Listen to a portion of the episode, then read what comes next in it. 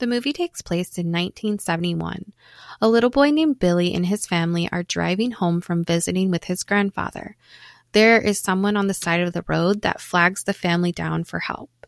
This person turns out to be a criminal dressed in a Santa Claus suit, and he ends up killing the parents right in front of Billy and his baby brother.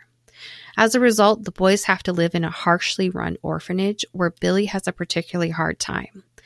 And as an adult, Billy starts a job at a toy store and he starts to experience flashbacks of the night his parents were murdered. One night, the store gets into a pinch when the hired Santa cancels and the boss makes Billy play the part.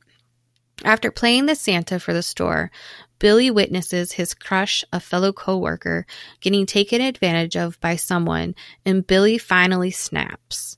He goes on several killing sprees throughout the area while dressed like Santa.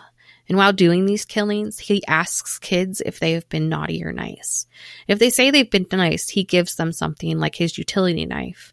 And if they have been naughty, he gives them the axe.